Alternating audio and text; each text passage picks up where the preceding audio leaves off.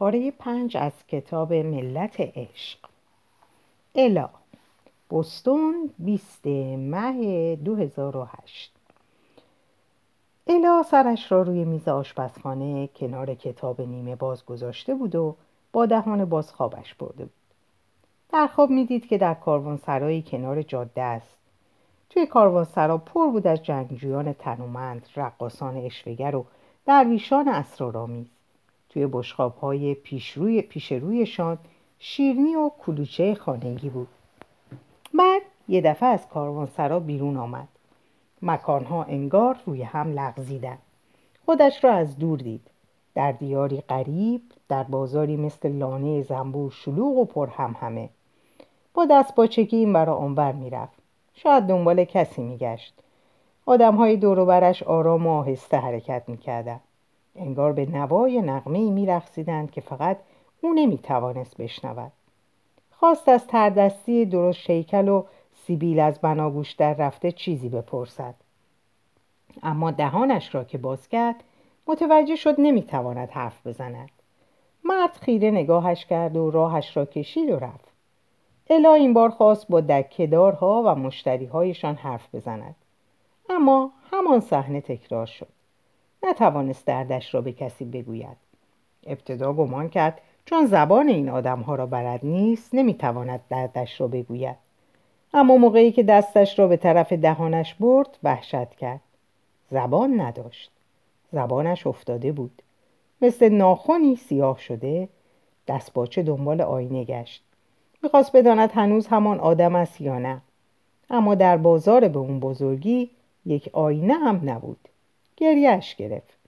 با صدایی که انگار بر گوشهایش پنبه می‌کشید از خواب بیدار شد. تا چشمش را باز کرد به سرعت دستش را به طرف دهانش برد تا ببیند زبانش سر جایش هست یا نه. خب زبان که سر جایش بود.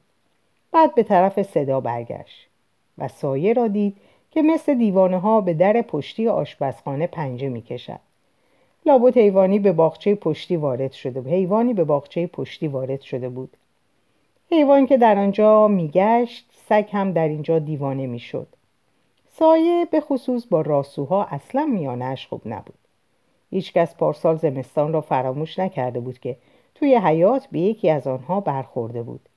سگ به راسو حمله کرده بود و راسو هم با دادن بوی وحشتناک انتقام گرفته بود مجبور شده بودند سطل سطل آب گوجه فرنگی بگیرند و سایه بیچاره را با آن بشویند. اما باز هم چند هفته طول کشید تا آن بوی گند که بوی لاستیک سوخته میمانست از بدنش پاک شود. الا به ساعت دیواری نگاهی انداخت. ساعت سه بعد از نیمه شب بود. دیوید هنوز برنگشته بود. شاید هم هیچ وقت برنگردد. ژانت جواب تلفنش را نداده بود. شاید هم هیچ وقت جوابش را ندهد.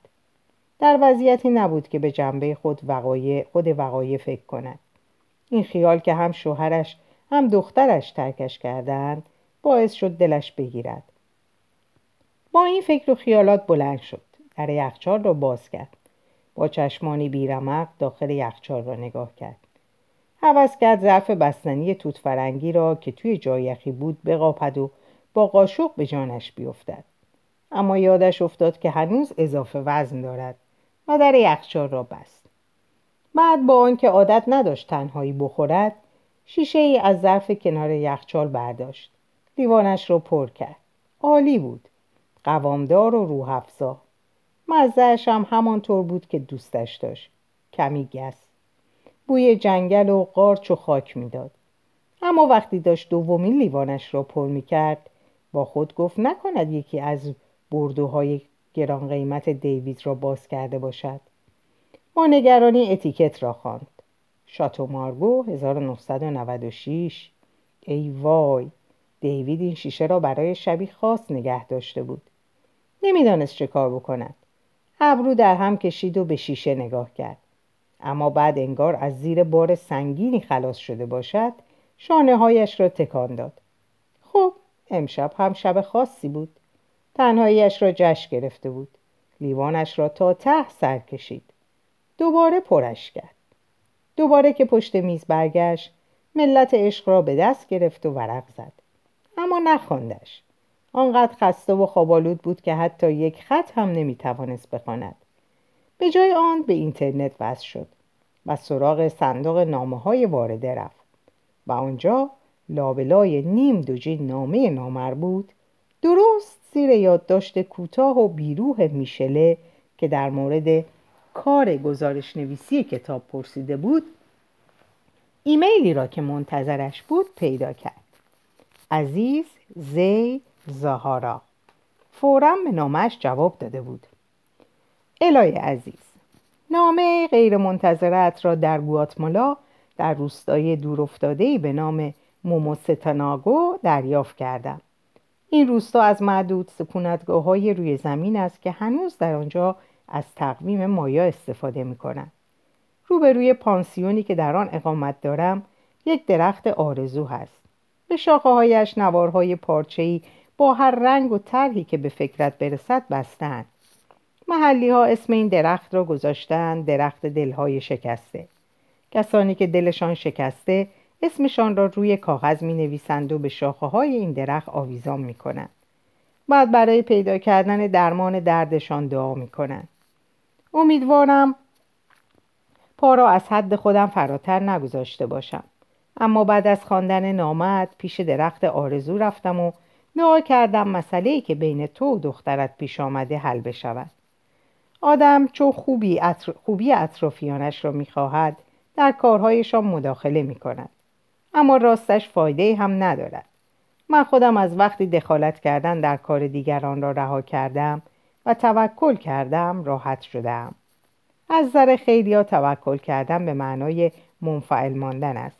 اما درست برعکس. توکل حالت آرامش محض است که پذیرش و سازگاری با خود به ارمغان می آورد پاسیو نیست. اکتیو است. می تواند حالتهایی را به ما عرضه کند که قادر به عوض کردنشان نیستیم و به تمام معنا نمی توانیم بر کیفیتشان واقف شویم. با این حالت هاست که می توان به هستی با عشق نزدیک شد. مولوی اعتقاد داشت عشق جانمایه هستی است. اگر اینطور باشد حتی یک قطرهش را هم نباید به هدر داد. بر اساس تقویم ما یا امروز روزی فوقالعاده است پیام آور تغییرات بزرگ و آگاهی, آگاهی تازه و نو شده است. باید پیش از غروب خورشید این نامه را بفرستم که انرژیش از بین نرود. امیدوارم اسمت که از شاخه های درخت آویزان شده گلهای رنگارنگ بدهد. در لحظه ای که اصلا انتظارش را نداری از جایی که فکرش را نمی کنی عشق در مقابلت ظاهر شود. با سلام های دوستانه عزیز. الا نامه را دوبار خواند. چه مرد عجیبی بود این عزیز. چقدر هم صمیمانه نوشته بود نامش را.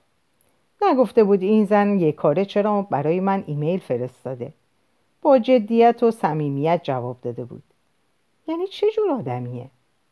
هیچ یک از کسانی که میشناختمشون چنین نامه ای نمی نوشت راستش اینکه غریبه ای در آن سر دنیا برایش دعا کرده بود تحت تاثیرش قرار داد. چشمایش را بست.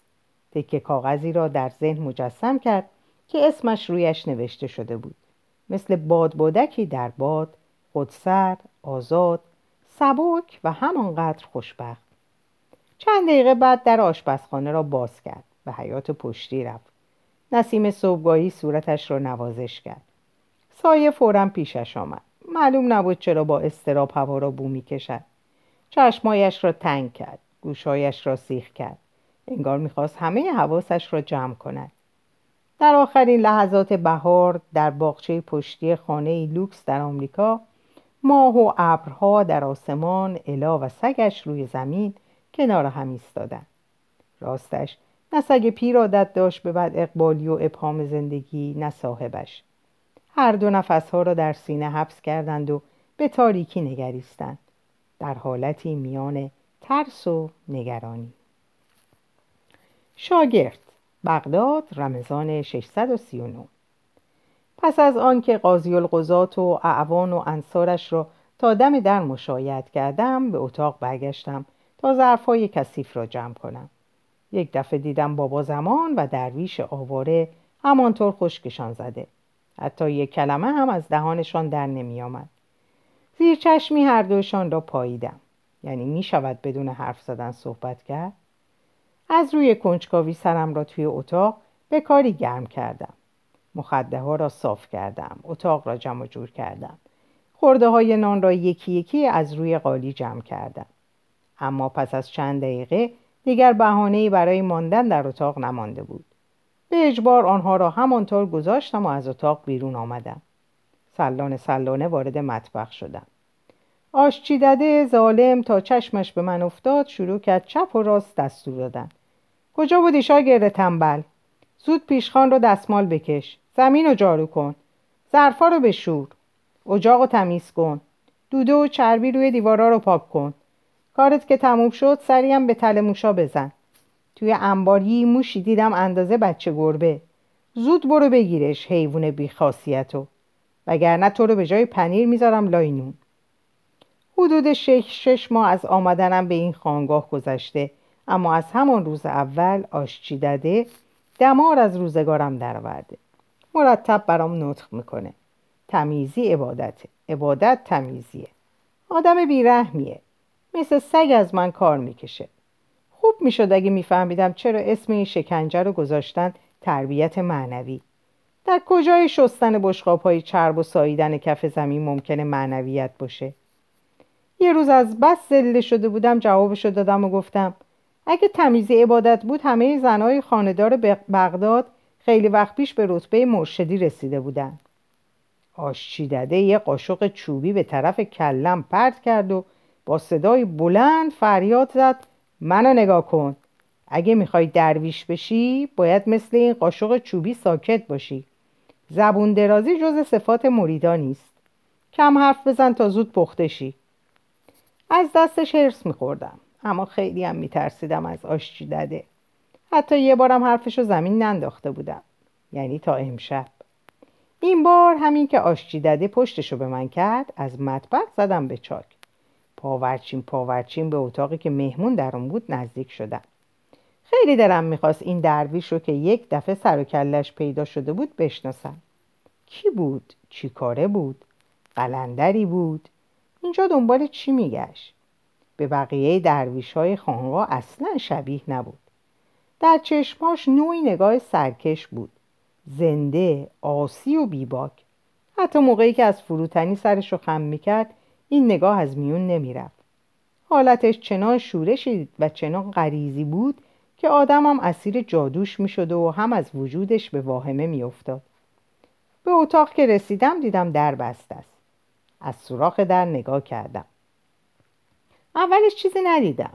اما چشم که به تاریکی عادت کرد تونستم صورت کسایی رو که توی اتاق بودن تشخیص بدم.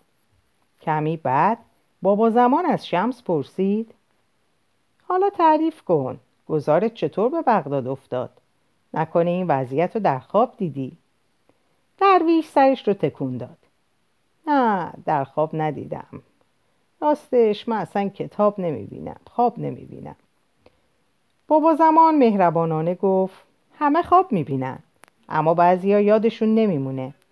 این که یادت نمیمونه به این معنا نیست که خواب نمی‌بینی. شمس تکرار کرد اما من خواب نمی‌بینم بخشی از قول و قراریه که با خدا گذاشتم. در کودکی شاهد آن بودم که بعضی از اسرار کائنات یکی یکی پیش چشمام آشکار میشه. موضوع رو به پدر و مادرم گفتم. اما اونا خوششون نیومد و گفتن خیالاتی شدی. گفتم رازم و با دوستانم در میان بذارم. اما اونا هم گفتن یا خیالاتی یا دروغگو. با معلمان مشورت کردم. اما عکس العمل اونا هم فرقی با بقیه نداشت. سرانجام فهمیدم آدمیزاد وقتی حرفی درباره حالتی خارق‌العاده میشنوه می‌گوید یا خیال است یا رویا و از آن میگذرد. درویش تا این را گفت انگار صدایی شنیده باشد. یک دفعه سکوت کرد. بعد اتفاقی عجیب افتاد. ایستاد. کمرش را راست کرد. آرام آرام طوری که انگار می‌داند به کجا باید برود به طرف در چرخید و به طرف من آمد. در تمام این مدت هم, مدا... این مدت هم مدام به جایی که من ایستاده بودم نگاه می‌کرد. انگار به شکلی فهمیده بود من اونجا هستم و مخفیانه نگاهشان می‌کنم. انگار می توانست پشت در چوبی را ببیند. قلبم مثل گنجشک می‌زد. لحظه ای به سرم زد فرار کنم و به مطبخ بروم. اما دستهایم پاهایم تمام بدنم سر شده بود. نگاه های سیاه شمس تبریزی در را سوراخ می‌کرد و به فراسوی آن می‌رفت. ترسیده بودم. اما در این حال نیروی عظیم همه ذرات وجودم رو پر می‌کرد. شمس نزدیک شد.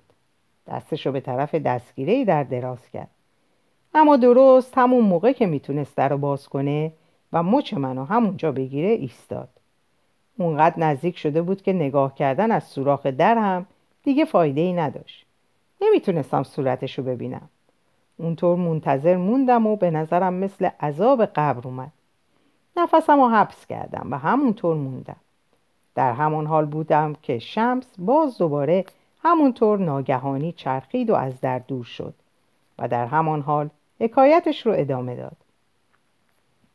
سرانجام از خدا خواستم که دیگر خواب نبینم.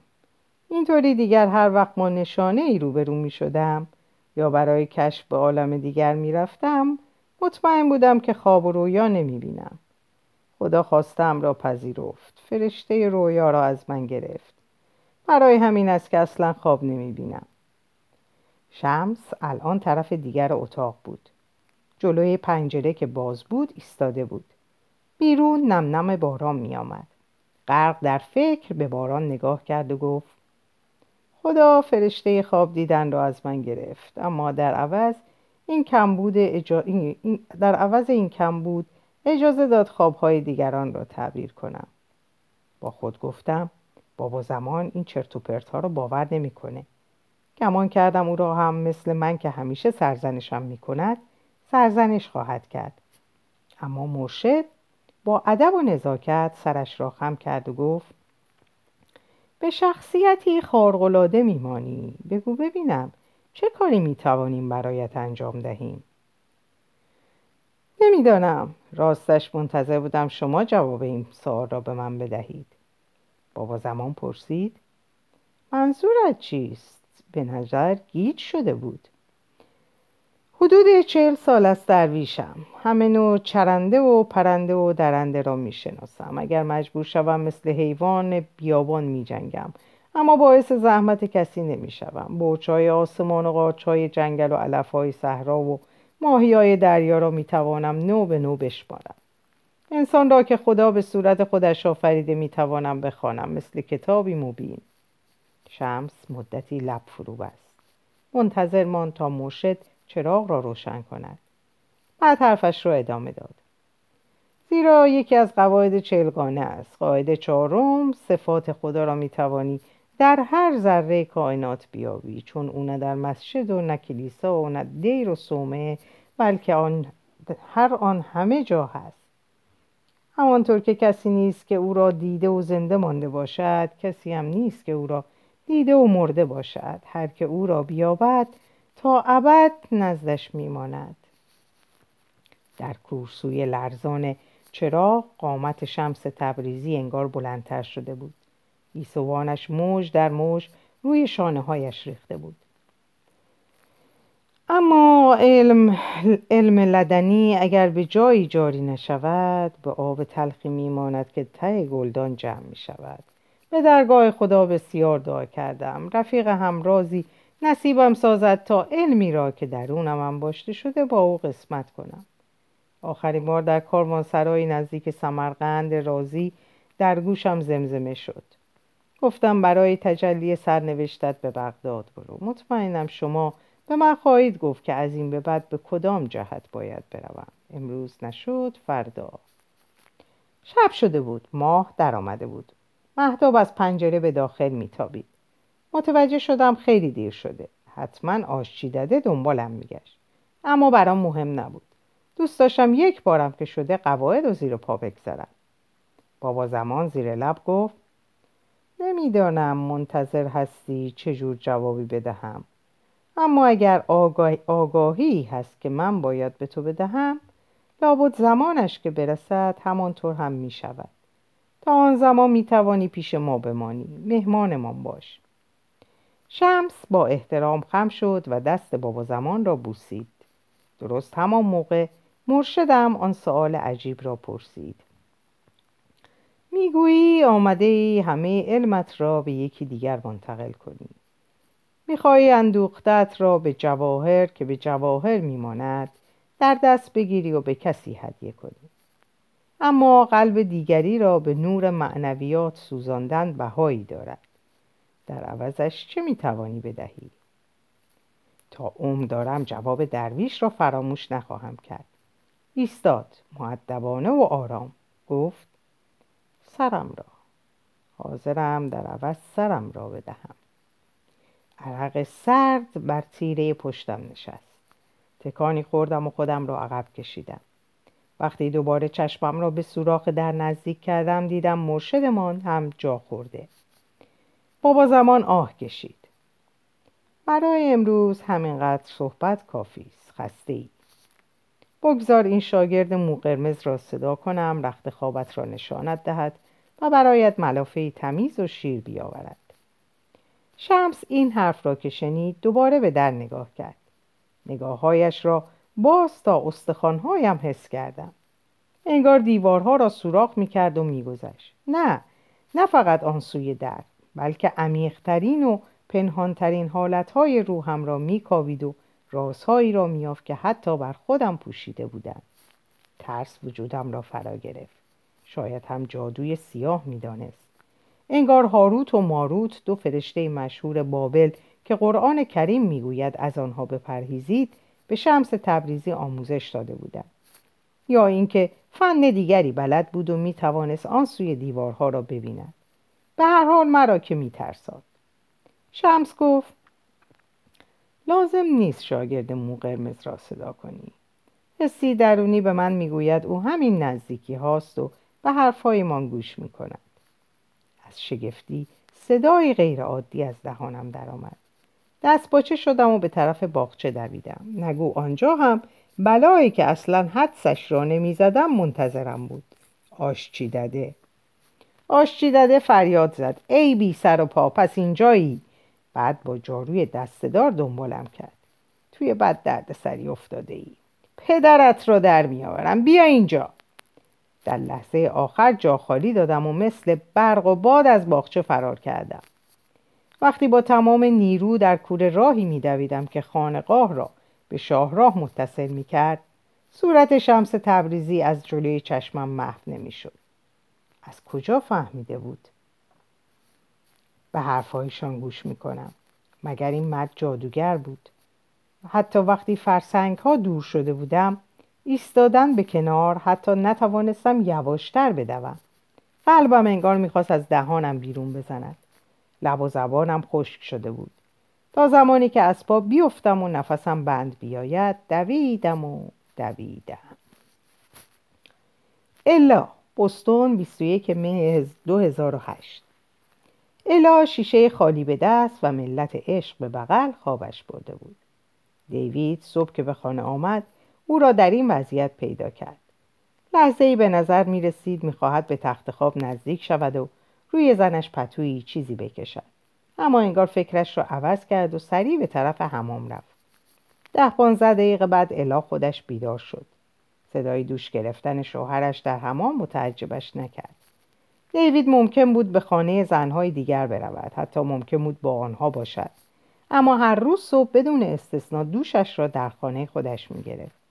همانطور دراز کشیده در رخت خواب به صدای ریزش آب گوش داد.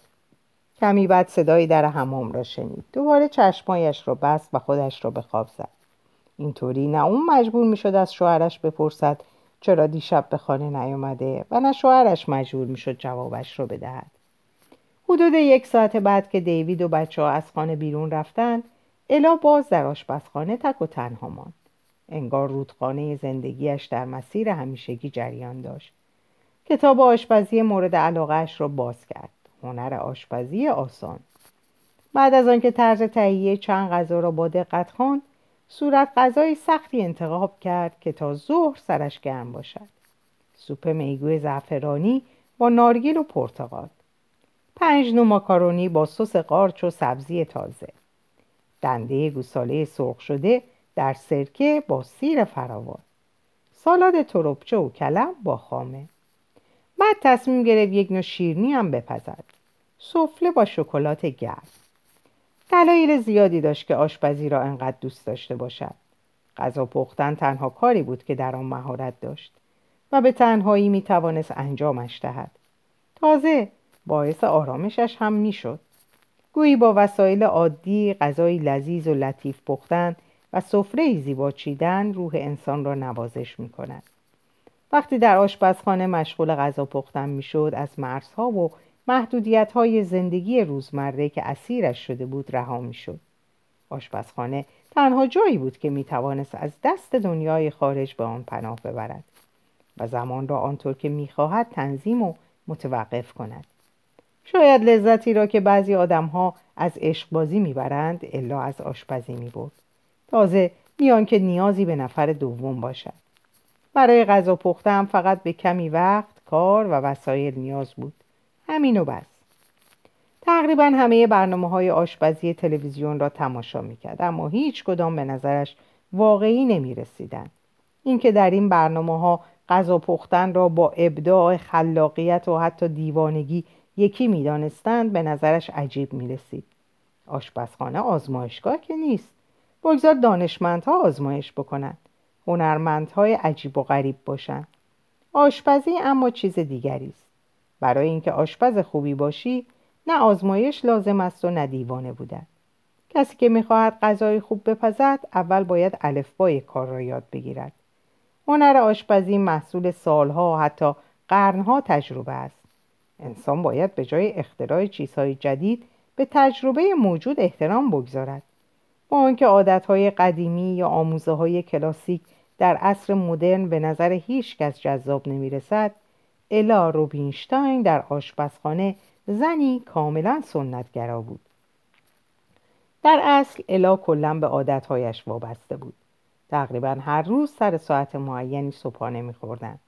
تعطیلات آخر هفته به مرکز خرید ثابتی می‌رفتند و اولین یک شنبه هر ماه با همسایه ها بسات کباب به راه میانداختند از آنجا که دیوید عاشق کارش بود همه کارهای خانه به گردن الا میافتاد حساب و کتاب مخارج را او نگه می داشت. مبلمان را او عوض می کرد. همه احتیاج ها را او برطرف می کرد. هر وقت در خانه تعمیرات لازم می شد او با عمل بنا سر کله می زد. او بچه ها را به باله، بسکتبال، تنیس و مهمانی های جشن تولد می برد. برای انجام دادن تکالیف خانه او به بچه ها کمک می کرد و برای اینکه هیچ کدام از این کارها لنگ نماند مدام در حال برنامه ریزی بود. پنجشنبه از الا به باشگاه آشپزی می‌رفت که زنهای خانداری مثل خودش تشکیل داده بودند. اعضای باشگاه غذاهای کشورهای مختلف را بررسی می‌کردند. دستورهای آشپزی قدیمی را با چاشنی جدید امتحان می‌کردند و ظرایف آشپزی را یاد می‌گرفتند. جمعه ها هم چند ساعت از وقتش را در بازار محصولات طبیعی میگذراند. با مزرعه دارها درباره محصولاتشان صحبت می‌کرد. مرباهای کم شکر را امتحان می‌کرد یا برای کسانی که مثل خودش به آشپزی علاقه داشتند مثلا پختن قارچ پورتابلای ریز را با جزئیاتش تعریف می‌کرد. موقع برگشتن از بازار اگر در فهرست خریدش چیزی جا مانده بود از سوپرمارکت سر راه میخریدند.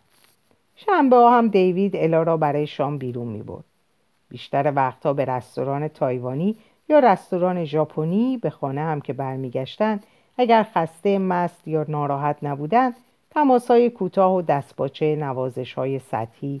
دیگر می‌توان گفت هفته ها و ماه ها کاری به کار یکدیگر نداشتند.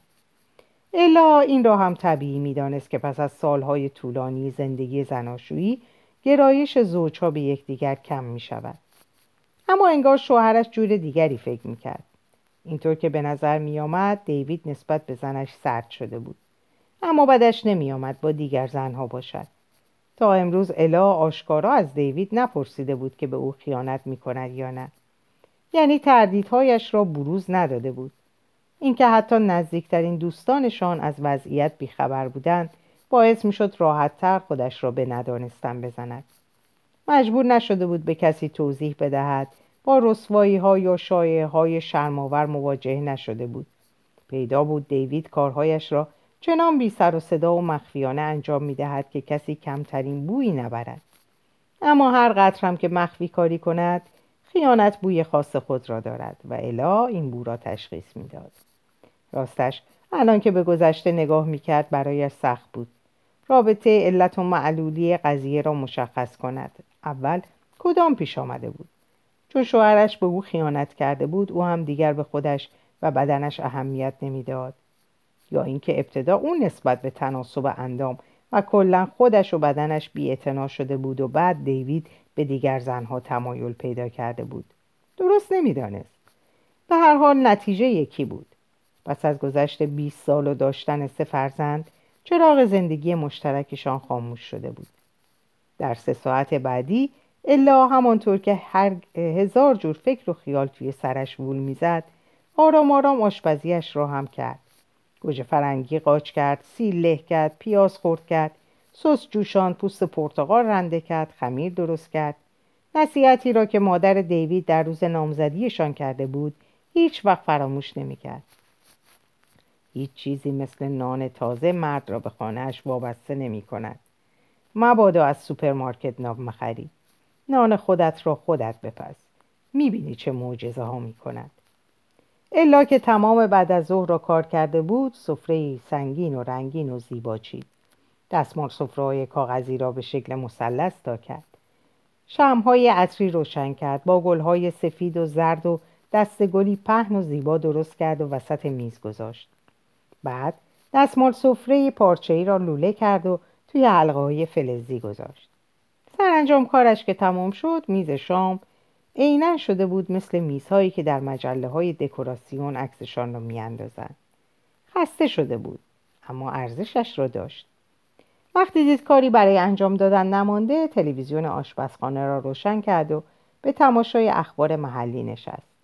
در 24 ساعت گذشته در بوستون روانشناس جوانی را که در خانهاش چاقو زده بودند در بیمارستانی آتش سوزی شده بود و چهار دانش آموز دبیرستانی را به دلیل نوشتن کلمات نامناسب روی دیوارها و مجسمه ها بازداشت کرده بودند.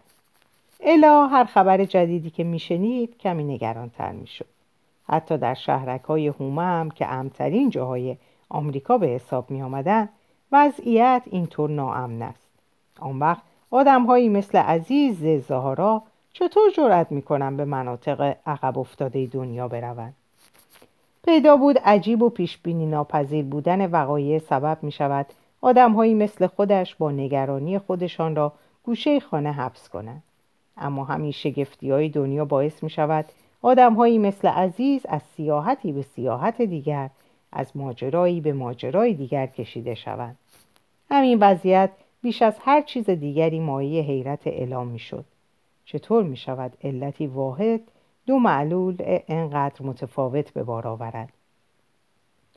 خانواده روبینشتاین شب ساعت هفت و نیم دور میز شام که به قاب عکسی بی نقص میمانست نشستند.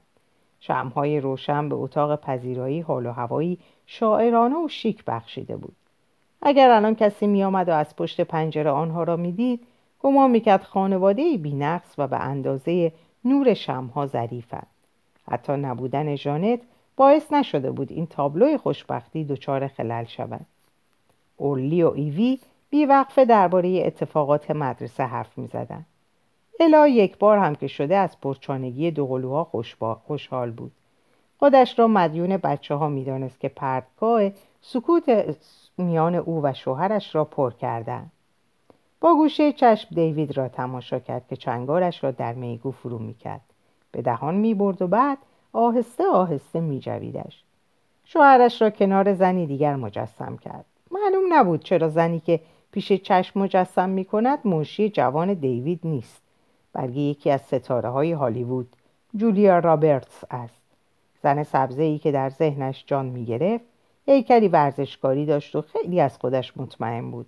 آنقدر آرایش کرده بود که صورتش برق می‌زد باز در خیال خود شوهرش را دید که کنار آن زن نشسته و درست همان موقع و همانجا در حالی که غذایش را که طبق دستور کباب دستور کباب هنر آشپزی آسان پخته بود می‌خورد و شوهرش را با آن زن پیش چشم مجسم می‌کرد. انگار فیوزی در کله الا پرید. خونسردانه متوجه واقعیتی شد. بله شاید آدمی بی جربزه و بیش از حد وابسته به خانوادهش بود. بله شاید در طول زندگی یاد نگرفته بود روی پاهای خودش بیستد. اما ممکن بود روزی ناگهان همه چیز و همه کس را رها کند و برود.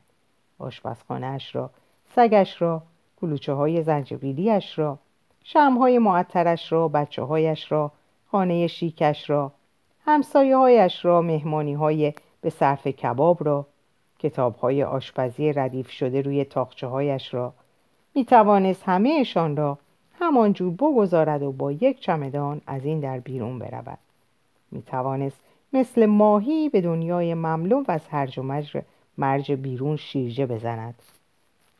بله الا روبینشتان آن شب فهمید که روزی به شکلی کاملا غیر منتظره ممکن است طاقتش تاق شود و خودش را در دنیای دیوانه بیابد که سالها بود با کنجکاوی و نگرانی و پیشداوری های فراوان در برنامه اخبار تلویزیون به تماشایش می نشست. استاد بغداد 26 رجب 640 نه ماه است که به ما ملحق شده. اوایل گمان می کردم شمس هر آن ممکن است به سرش بزند کاسه کوزهش را جمع کند و برود. مثل روز روشن است که قواعد خشک خانقاه حوصلش را سر می‌برد می توانم ببینم که در ساعتی مشخص خوابیدن و بیدار شدن در ساعتهای مقرر غذا خوردن و تابع مقررات دیگران بودن تا حد مرگ آزارش می‌دهد. عادت دارد مانند پرنده تنها آزاد و مستقل باشد. زندگی در خانگاه کاسه صبرش را لبریز می کند راستش منتظر روزی بودم که فرار را برقرار ترجیح بدهد اما هیچ جا نرفت. آرزوی یافتن آینه روحش هم راز و هم دلش چنان عمیق است که همه اینها را تحمل می کند و صبورانه منتظر مانده. ایمان دارد که روزی به او خواهم گفت به کجا و نزد چه کسی باید برود. در پرتوی این ایمانش با ما مانده. در عرض این نه ماه او را از نزدیک زیر نظر داشتم.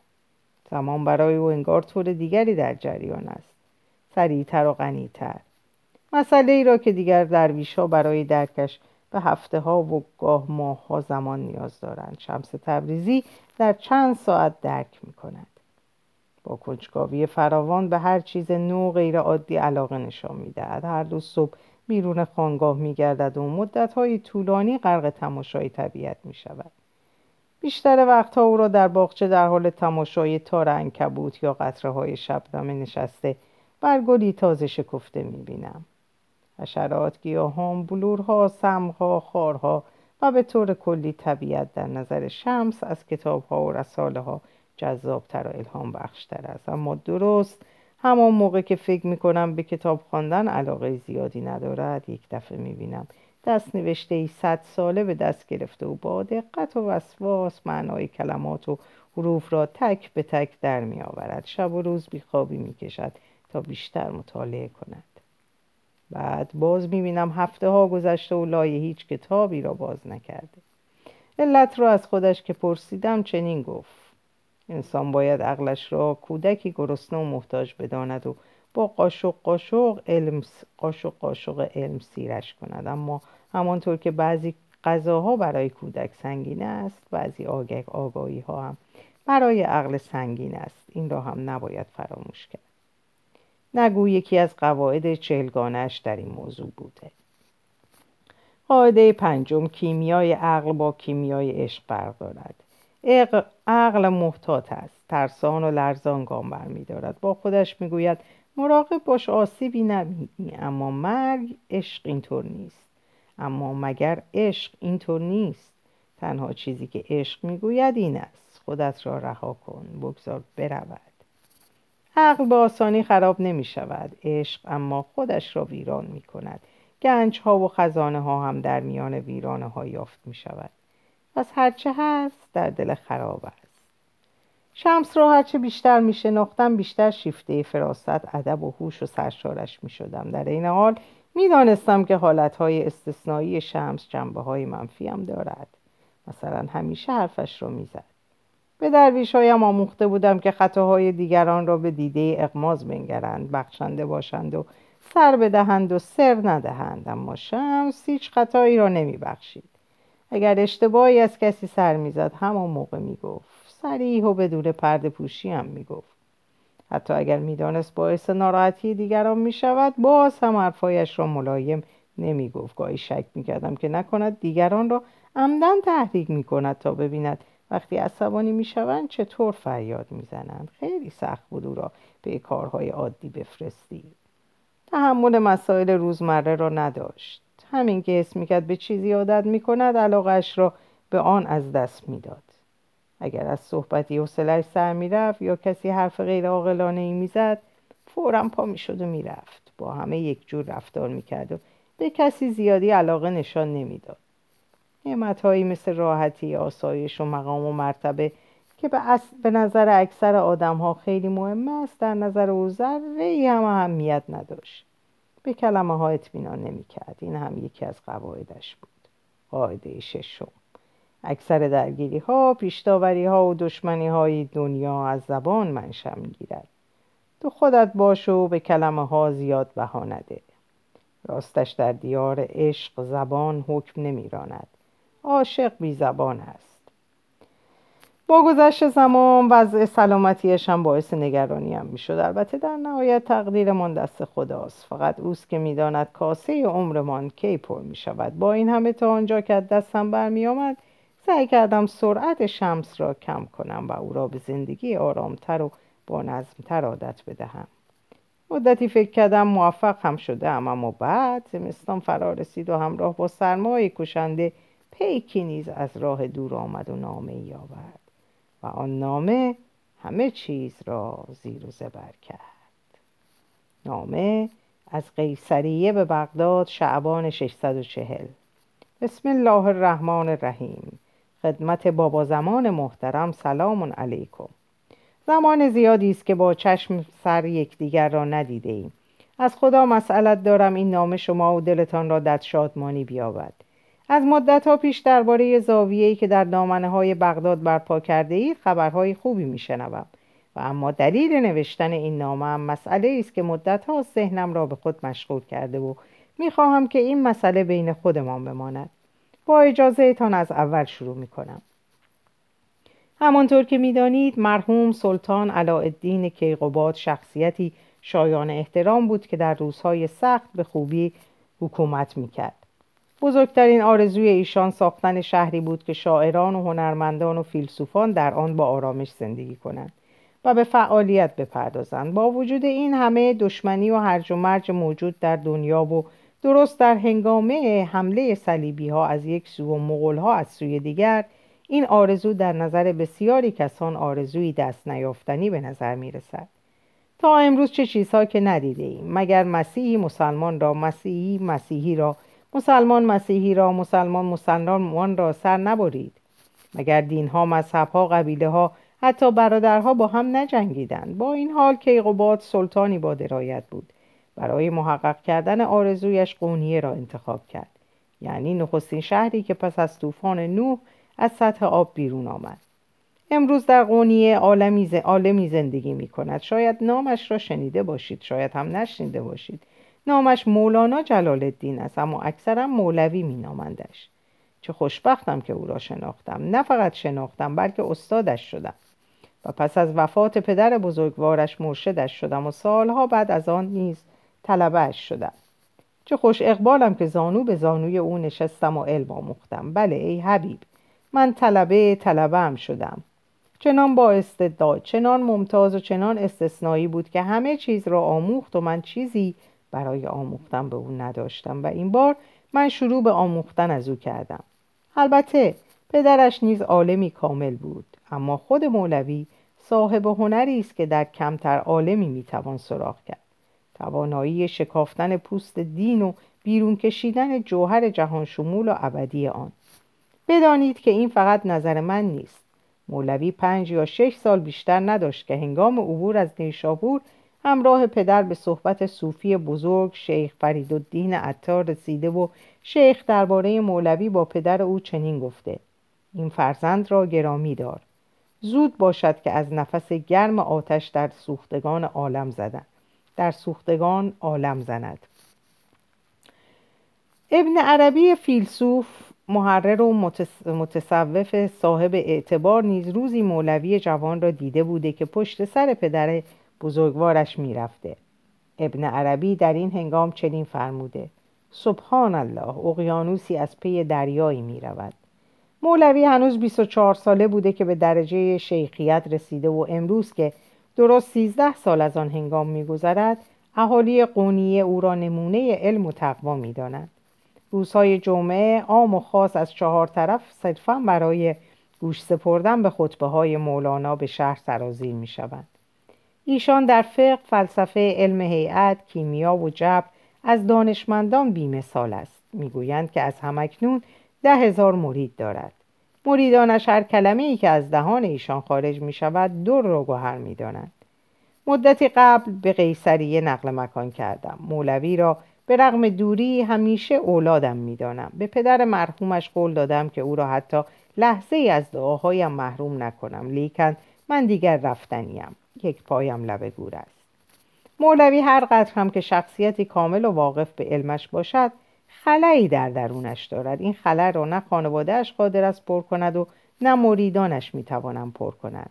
چند بار که حرف دلش را با من زد خودش نیز به آن معترف بود. به او گفتم بدون شک از خامی دور و منزه شده ای اما در آتش عشق نپخته ای هنوز. اگر قدهت لبریز از باده هم باشد باید بر روحت چنان دری بگشایی که آبهایی که میریزند و پرش می‌کنند سرریز شوند. انگامی که پرسید چه باید کرد گفتم تو یک رفیق لازم داری. و حدیثی را یادآوری کردم. مؤمن آینه مؤمن است. اگر مسئله بار دیگر مطرح نمی‌شد شاید به تمامی فراموشش می‌کردم. اما مولوی پیش از آنکه قونیه را ترک کنم خوابی را که دیده بود برایم تعریف کرد. در دیاری دور در شهری شلوغ و در جستجوی کسی بوده. در اطرافش کلمه های عربی نوشته شده بود. انگام غروب بوده. روی درخت های توت کرم های ابریشم درون پیله هایشان منتظر رسیدن زمانشان بودند. بعد خودش را در حیات خانهاش کنار چاه آب چراغ به دست دیده. در فراغ کسی میگریسته. ابتدا ندانستم که این خواب به چه دلالت می کند در حرفایش چیزی نبود که به نظر آشنا بیاید اما یک روز به محض اینکه تصادفا دستمالی ابریشمی هدیه گرفتم معما را حل کردم. به خاطرم آمد که علاقه وافری به کرم ابریشم دارید. حرفایی را که درباره زاویه تان شنیده بودم به یاد آوردم. با خود گفتم جایی که مولوی در خواب دیده احتمالا درگاه شماست. خلاصه اینکه برادرم گمان می‌کنم رفیقی که مولوی در جستجویش است زیر سقف خانگاه شما به سر می‌برد. سبب نوشتن این نامه نیز همین است. نمی‌دانم همچو کسی در زاویه شما هست یا نه اما اگر چنین آدمی آنجا باشد با شماست که او را از سرنوشتی که در انتظارش است باخبر کنید. خوشا به سعادتمان اگر بتوانیم دو دوستدار حق را با یکدیگر آشنا کنیم و دو دریای عشق را در بستری واحد جاری سازیم. اما موضوع دیگری هم هست که باید در نظر بگیریم. مولوی فردی با نفوذ و صاحب اعتبار است و دوستداران فراوان دارد. اما گمان مبرید که مخالف ندارد. علاقه مفرت مولوی به رفیقش ممکن است در میان خانواده و نزدیکانش باعث ایجاد مسائلی بشود. آدمی که شخصیتی پرطرفدار مالند مولوی دوستش داشته باشد حسادت کسان را برخواهد انگیخت. این مسائل ممکن است رفیق عزیزتر از جان مولوی را به مخاطره بیاندازد. به عبارت دیگر برادرم شخصی که به قونیه میفرستی ممکن است باز نگردد.